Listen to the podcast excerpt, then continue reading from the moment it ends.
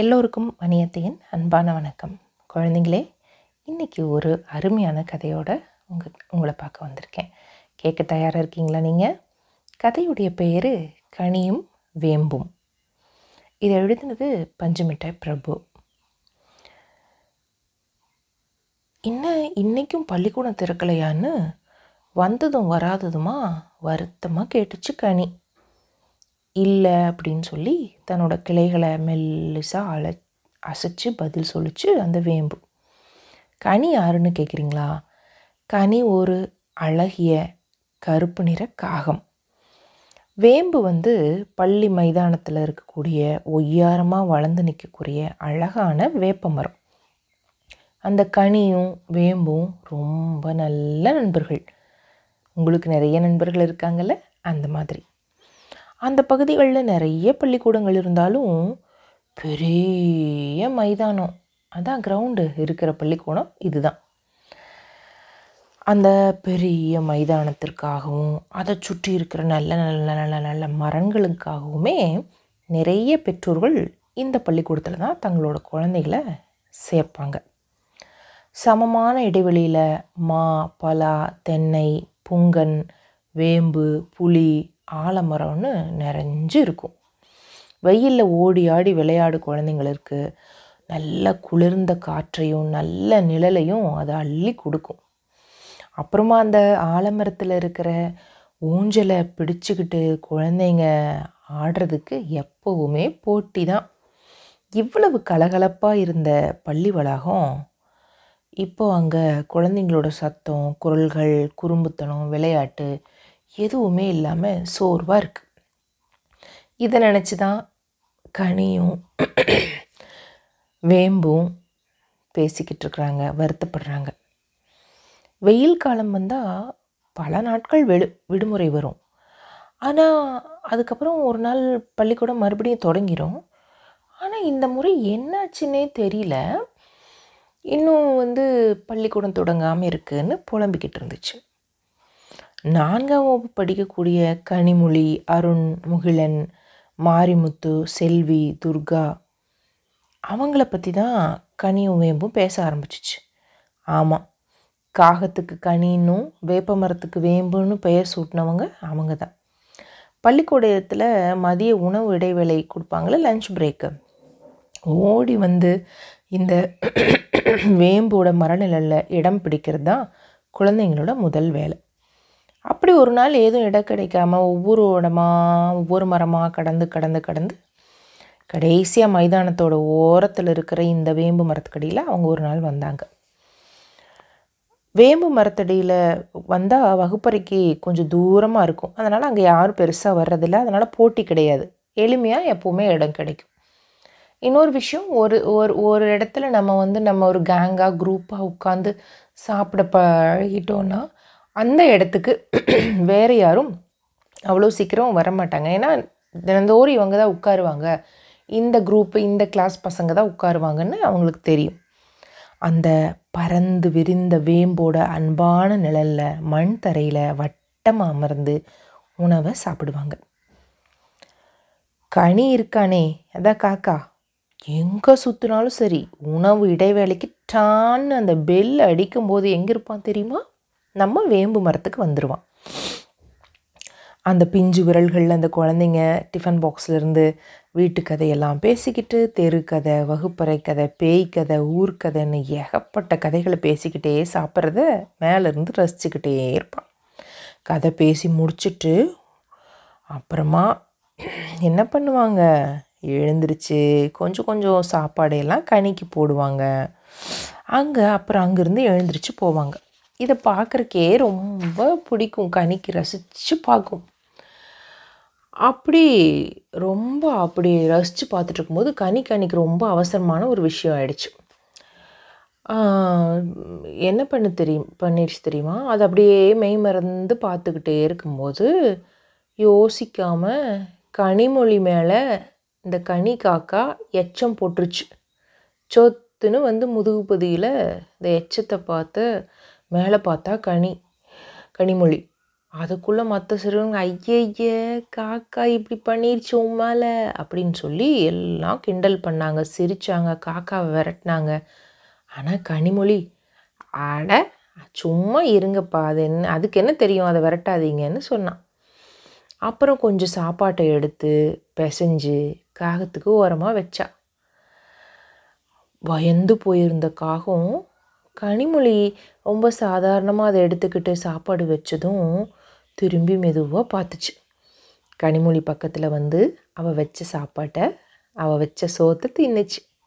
அன்னையிலேருந்து அவங்க ஒவ்வொரு உருண்டை காக்காவுக்கு வைக்க ஆரம்பித்தாங்க காக்காவும் அவங்க வந்தோடனே கா கா அப்படின்னு ஒரு வணக்கம் சொல்கிற மாதிரி கூப்பிடும்.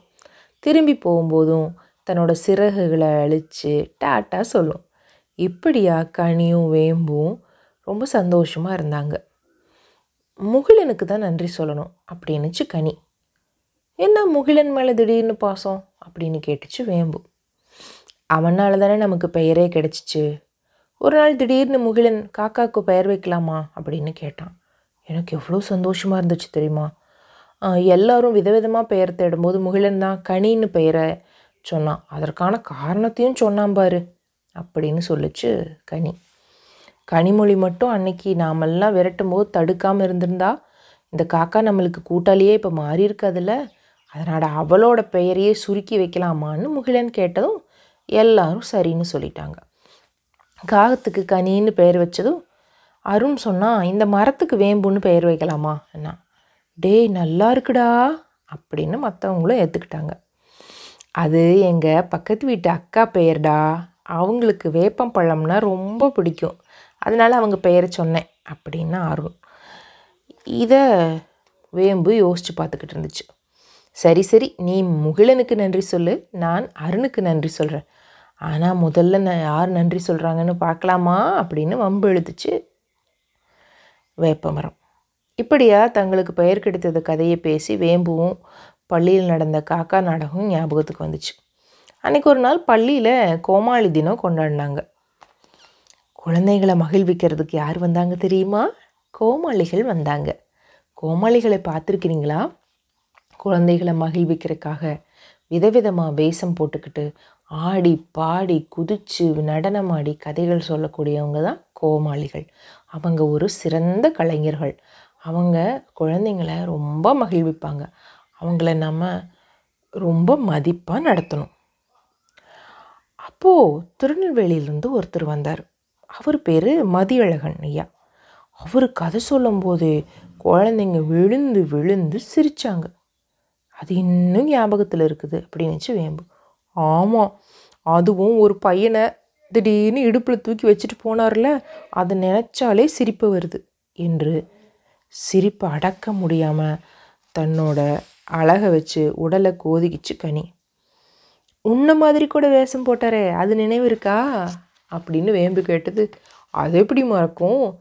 அவர் நடித்தது அப்படியே நம்ம துர்கா நடித்தாலே அதை நினைக்கும் போதெல்லாம் ஆ இப்போ கூட பாரு எனக்கு புல்லரிக்குது அப்படின்னு சொல்லி தன் சிறகுகளை விரித்து காட்டுச்சு.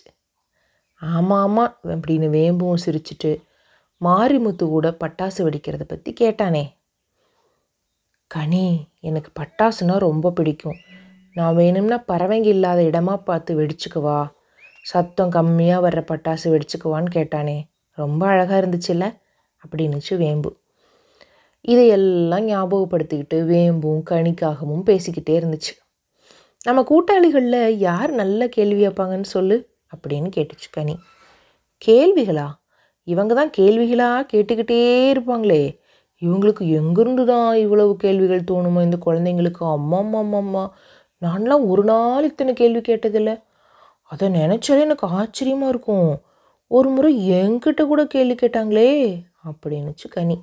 அது என்னப்பா கேள்வி? அப்படின்னு கேட்டுச்சு வேம்பு. மறந்துட்டியா? இரு சொல்கிறேன் அன்னைக்கு அவங்க வகுப்பில் ஏதோ கதை சொல்கிறது என்னமா. அதுக்கு நிறைய கதைகளை சொல்லியிருக்காங்க.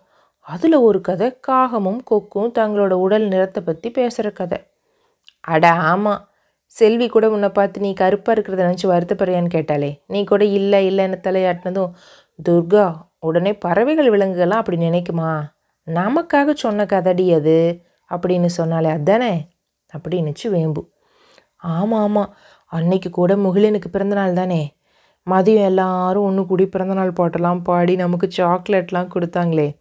பிறந்தநாள் பரிசா முகிலனுக்கு எண்ணெயும் உன்னையும் அழகாக ஓவியமாக வரைஞ்சி தந்தது எவ்வளவா இருந்துச்சு? அழகாக இருந்துச்சு. உனக்கும் எனக்கும் கூட பிறந்தநாள் கொண்டாடலாம்னு திட்டம் போட்டிருந்தாங்களே. அதுக்குள்ளே இப்படி ஆயிடுச்சு. அப்படின்னு கவலைப்பட ஆரம்பிச்சிச்சுங்க. சரி விடு. எல்லாரும் கண்டிப்பாக சீக்கிரம் திரும்ப வந்துடுவாங்க அப்புறம் நம்மளாம் ஒன்றா கூடி அன்னைக்கு மாதிரியே பாட்டெல்லாம் பாடி கொண்டாடலாம். சிறுவர்கள் மாதிரி மாற்றி மாற்றி கதை பேசி இப்போ நேரம் போனதே தெரியல. நீ கிளம்பு. நம்ம நாளைக்கு பார்க்கலாம். அப்படின்னது வேம்பு. வேம்புவோட வார்த்தைகளை கேட்ட கனி உற்சாகமாயிடுச்சு. தன்னோட சிறகுகளோட அன்பின் சிறகுகளையும் விரித்து ஒரு முறை மைதானத்தை அப்படியே வட்டம் போட்டுச்சு.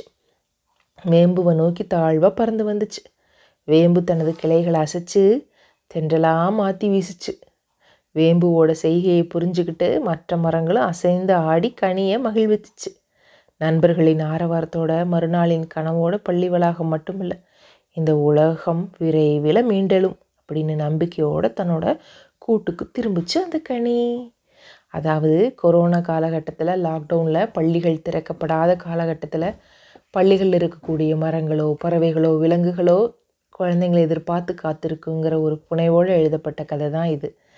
ஆமாம் நம்ம பள்ளிக்கூடத்தில் எத்தனை மரங்கள் நம்மளை பார்க்காம இருக்கும். எத்தனை பறவைகள் நம்மளுக்காக காத்திருக்கும் விலங்குகள் காத்திருக்கும். சீக்கிரமாக எல்லாமே சரியாகி நம்ம பள்ளிக்கூடம் போகணும். திரும்பி மகிழ்ச்சியாக இன்னும் நிறைய கதைகளோட பாடல்களோட வணியத்தை உங்களை சந்திக்கிறேன். அது வரைக்கும் நன்றி வணக்கம்.